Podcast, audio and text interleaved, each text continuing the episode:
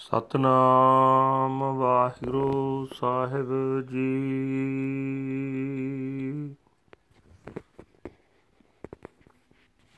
ਸ਼ਲੋਕ ਮਹੱਲਾ ਤੀਜਾ। ਸਤਗੁਰ ਕੀ ਸੇਵਾ ਸਫਲ ਹੈ?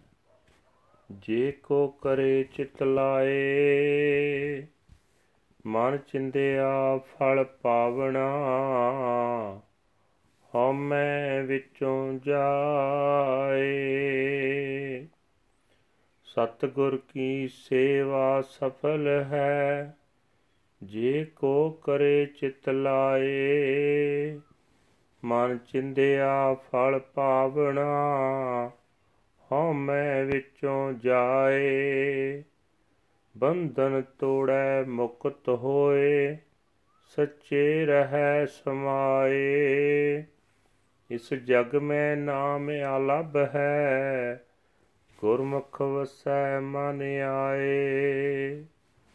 ਨਾਨਕ ਜੋ ਗੁਰ ਸੇਵੈ ਆਪਣਾ, ਹਉ ਤਿਨ ਬਲਿਹਾਰੈ ਜਾਉ, ਮਹਲਾ ਤੀਜਾ। ਮਨ ਮੁਖ ਮਨ ਆਜਿਤ ਹੈ, ਦੂਜੇ ਲੱਗੈ ਜਾਏ। ਤਿਸਨੋ ਸੁਖ ਸੁਪਨੇ ਨਹੀਂ, ਦੁਖੇ ਦੁਖ ਵਿਹਾਏ। ਘਰ ਘਰ ਪੜ ਪੜ ਪੰਡਤ ਥੱਕੇ, ਸਿੱਧ ਸਮਾਦ ਲਗਾਏ। ਇਹ ਮਨ ਵਸ ਨਾ ਆਵਈ ਥੱਕੇ ਕਰਮ ਕਮਾਏ। ਭੇਖ ਧਾਰੀ, ਭੇਖ ਕਰ ਥੱਕੇ 68 ਤੀਰਥ ਨਾਏ ਮਨ ਕੀ ਸਾਰ ਨ ਜਾਣਨੀ, ਹਉਮੈ ਭਰਮ ਭੁਲਾਏ। ਗੁਰ ਪ੍ਰਸਾਦੀ ਭਉ ਪਿਆ ਵਡ ਭਾਗ ਵਸਿਆ, ਮਨ ਆਏ। ਭੈ ਪਈਐ ਮਨ ਵਸ ਹੋਆ, ਹਉਮੈ ਸ਼ਬਦ ਜਲਾਏ। ਸਚ ਰਤੇ ਸੇ ਨਿਰਮਲੇ, ਜੋਤੀ ਜੋਤ ਮਿਲਾਏ। ਸਤਗੁਰ ਮਿਲਿਆ ਨਾਉ ਪਾਇਆ, ਨਾਨਕ ਸੁਖ ਸਮਾਏ। ਪੌੜੀ, ਇਹ ਭੂਪਤ ਰਾਣੇ ਰੰਗ ਦਿਨ ਚਾਰ ਸੁਹਾਵਣਾ। ਇਹ ਮਾਇਆ ਰੰਗ ਕੁਸੁੰਭ, ਖਿਨ ਮੈਂ ਲੈ ਜਾਵਣਾ। ਚਲਦਿਆਂ ਨਾਲ ਨਾ ਚੱਲੇ, ਸਿਰ ਪਾਪ ਲੈ ਜਾਵਣਾ। ਜਾ ਪਕੜ ਚਲਾਇਆ ਕਾਲ, ਤਾਂ ਖਰਾ ਡਰਾਵਣਾ। ਉਹ ਵੇਲਾ ਹੱਥ ਨਾ ਆਵੇ, ਫਿਰ ਪਛਤਾਵਣਾ।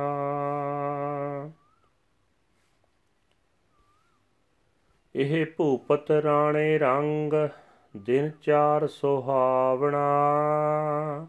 ਇਹ ਮਾਇਆ ਰੰਗ ਕਸੁੰਭ ਖਿਨ ਮੈਂ ਲੈ ਜਾਵਣਾ। ਚਲਦਿਆਂ ਨਾਲ ਨਾ ਚੱਲੇ ਸਿਰ ਪਾਪ ਲੈ ਜਾਵਣਾ, ਜਾ ਪਕੜ ਚਲਾਇਆ ਕਾਲ, ਤਾਂ ਖਰਾ ਡਰਾਵਣਾ। ਉਹ ਵੇਲਾ ਹੱਥ ਨਾ ਆਵੇ, ਫਿਰ ਪਛਤਾਵਣਾ। ਵਾਹਿਗੁਰੂ ਜੀ ਕਾ ਖਾਲਸਾ, ਵਾਹਿਗੁਰੂ ਜੀ ਕੀ ਫਤਿਹ। ਇਹ ਹਨ ਅੱਜ ਦੇ ਪਵਿੱਤਰ ਹੁਕਮਨਾਮੇ ਜੋ ਸਹਿਬ ਸ੍ਰੀ ਗੁਰੂ ਅਮਰਦਾਸ ਜੀ ਤੀਜੇ ਪਾਤਸ਼ਾਹ ਜੀ ਦੇ ਸ਼ਲੋਕ ਵਿੱਚ ਉਚਾਰਨ ਕੀਤੇ ਹੋਏ ਹਨ, ਜੋ ਸ੍ਰੀ ਦਰਬਾਰ ਸਾਹਿਬ ਅੰਮ੍ਰਿਤਸਰ ਤੋਂ ਆਏ ਹਨ। ਗੁਰੂ ਸਾਹਿਬ ਜੀ ਫਰਮਾਨ ਕਰ ਰਹੇ ਨੇ, ਜੇ ਕੋਈ ਮਨੁੱਖ ਚਿੱਤ ਲਗਾ ਕੇ ਸੇਵਾ ਕਰੇ, ਤਾਂ ਸਤਿਗੁਰੂ ਦੀ ਦੱਸੀ ਸੇਵਾ ਜ਼ਰੂਰ ਫਲ ਲਾਂਦੀ ਹੈ। ਮਨ ਇੱਛਿਆ ਫਲ ਮਿਲਦਾ ਹੈ, ਅਹੰਕਾਰ ਮਨ ਵਿੱਚੋਂ ਦੂਰ ਹੁੰਦਾ ਹੈ। ਗੁਰੂ ਦੀ ਦੱਸੀ ਕਾਰ ਕਮਾਇਆ ਦੇ, ਬੰਧਨਾਂ ਨੂੰ ਤੋੜਦੀ ਹੈ ਬੰਧਨਾਂ ਤੋਂ ਖਲਾਸੀ ਹੋ ਜਾਂਦੀ ਹੈ।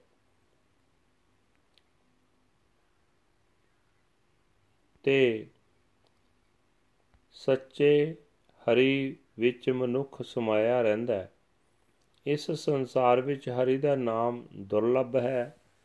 ਸਤਿਗੁਰੂ ਦੇ ਸਨਮੁਖ ਮਨੁੱਖ ਦੇ ਮਨ ਵਿੱਚ ਆ ਕੇ ਵਸਦਾ ਹੈ।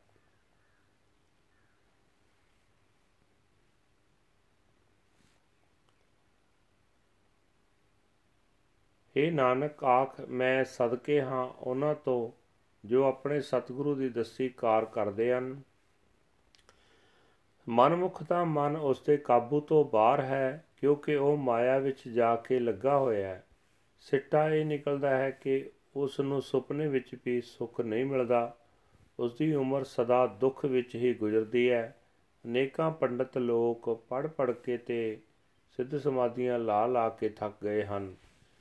ਕਈ ਕਰਮ ਕਰਕੇ ਥੱਕ ਗਏ ਹਨ। ਪੜਨ ਨਾਲ ਤੇ ਸਮਾਧੀਆਂ ਨਾਲ ਇਹ ਮਨ ਕਾਬੂ ਵਿੱਚ ਨਹੀਂ ਆਉਂਦਾ।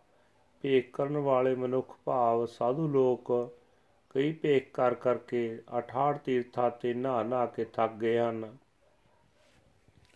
ਹਉਮੈ ਤੇ ਭਰਮ ਵਿੱਚ ਭੁੱਲੇ ਹੋਇਆਂ ਨੂੰ ਮਨ ਦੀ ਸਾਰ ਨਹੀਂ ਆਈ। ਵੱਡੇ ਭਾਗ ਨਾਲ ਸਤਿਗੁਰੂ ਦੀ ਕਿਰਪਾ ਰਾਹੀਂ ਭਾਉ ਉਪਜਦਾ ਹੈ ਤੇ ਮਨ ਵਿੱਚ ਆ ਕੇ ਵਸਦਾ ਹੈ। हे ਹਰੀ ਹਰੀ ਦਾ ਭਾਉ ਉਪਜਿਆ ਹੀ ਤੇ ਹਉਮੈ ਸਤਿਗੁਰੂ ਦੇ ਸ਼ਬਦ ਨਾਲ ਸਾੜ ਕੇ ਹੀ ਮਨ ਵਸ ਵਿੱਚ ਆਉਂਦਾ ਹੈ।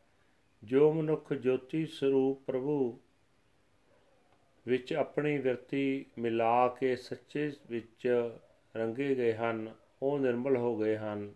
ਪਰ हे ਨਾਨਕ, ਸਤਿਗੁਰੂ ਦੇ ਮਿਲਿਆ ਹੀ ਨਾਮ ਮਿਲਦਾ ਹੈ ਤੇ ਸੁਖ ਵਿੱਚ ਸਮਾਈ ਹੁੰਦੀ ਹੈ।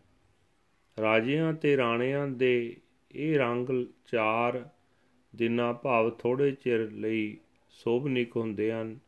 ਮਾਇਆ ਦਾ ਇਹ ਰੰਗ ਕੁਸੁੰਬੇ ਦਾ ਰੰਗ ਹੈ। ਭਾਵ ਕੁਸੁੰਬੇ ਵਾਂਗ ਛਿਨ ਭੰਗਰ ਹੈ।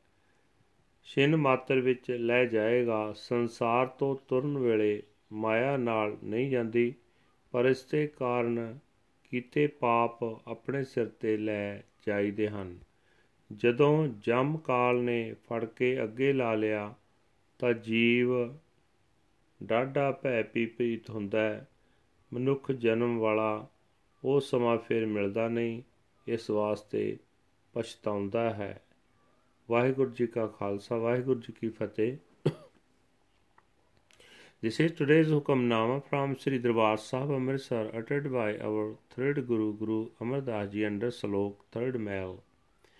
Guru Sahib Ji said that service to the true Guru is fruitful and rewarding if one performs it with his mind focused on it. The fruits of the mind's desires are obtained, and egotism departs from within. His bonds are broken and he is liberated. He remains absorbed in the true Lord. It is so difficult to obtain the Nam in this world. It comes to dwell in the mind of the Gurmukh. O Nanak, I am a sacrifice to one who serves his true Guru. Third Mahal. The mind of the self willed Manmukh is so very stubborn. It is stuck in the love of duality. He does not find peace even in dreams. He passes his life in misery and suffering.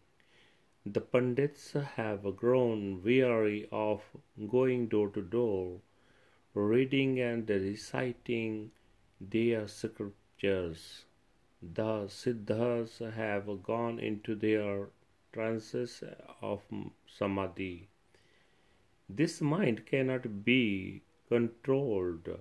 They are tired of performing religious rituals.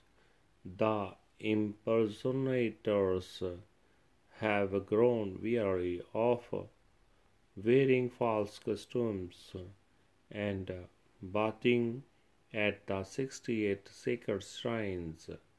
They do not know the state of their own minds. They are deluded by doubt and egotism. By Guru's grace, the fear of God is obtained. By great good fortune the Lord comes to abide in the mind. When the fear of God comes, the mind is restrained, and through the word of the shepherd, the ego is burnt away. Those who are imbued with truth are immaculate. Their light merges in the light.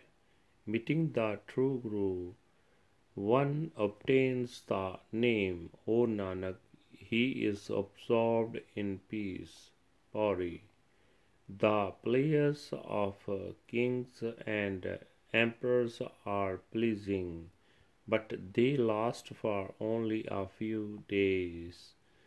These players of Maya are like the color of the